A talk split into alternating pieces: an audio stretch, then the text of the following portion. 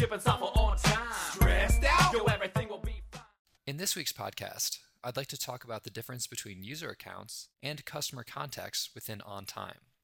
OnTime users can access your database using any of the following clients: the OnTime Windows client, the OnTime web client, the Visual Studio plugin, Eclipse plugin, Tortoise S V N, Rocket S V N for Visual Studio, or iPhone clients. Customers, however, will only be accessing your OnTime database through the customer portal. The customer portal is a great way to extend access to your OnTime database to either customers or to other team members who do not need to take advantage of the litany of features included with the full Windows or web clients. This is a question that comes up often when deciding how many licenses to purchase with an account, and we would like to make sure that you're purchasing the appropriate licenses for your company. For customers, you will want to consider purchasing a full user license as opposed to a customer portal license for them. I will mostly be going over a list of functionality that is available in the OnTime Windows and OnTime web clients that any of your users may need. One of the main differences between users and customers is that users can move items through a workflow. Customers can edit any fields available in the field template you designate for the project, except for this workflow step. And you'll see that here that the workflow step has been grayed out for all items when being viewed in the customer portal. If you would need customers to approve items or reject items, or if they're an integral part of your workflow process, you may want to consider extending them a full user license. Customers also cannot enter or view work logs. These are reserved for users in OnTime because typically users will be the ones working on issues, working to fix bugs, or implement features, and they would be the ones you want to log work completed.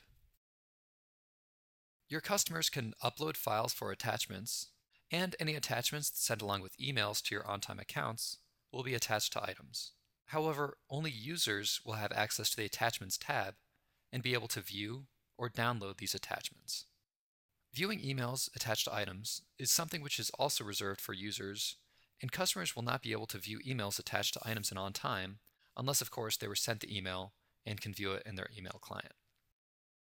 Some of the extended functionality with the OnTime Windows and web client include creating and applying your own personal filters, using color coding for items, choosing which fields are displayed in the main grid, as well as using the project hierarchy and releases menu to navigate through items.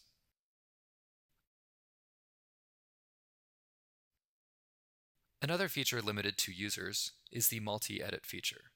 So if a customer would like to give feedback, make changes, or approve many items at the same time, you may want to think about extending them a full user license. The last difference between users and customers is the ability to run reports or access the planning board from within OnTime. Customers will only be able to view the items available to them in this grid layout or view or edit pages in your wiki. You will want to keep all of these factors in mind when you're considering which types of licenses to give to your team members or customers. If you do have customers where you feel that they need a higher level of access to your OnTime database, you can always purchase additional user accounts for them and give them the full functionality of the OnTime Windows and web clients.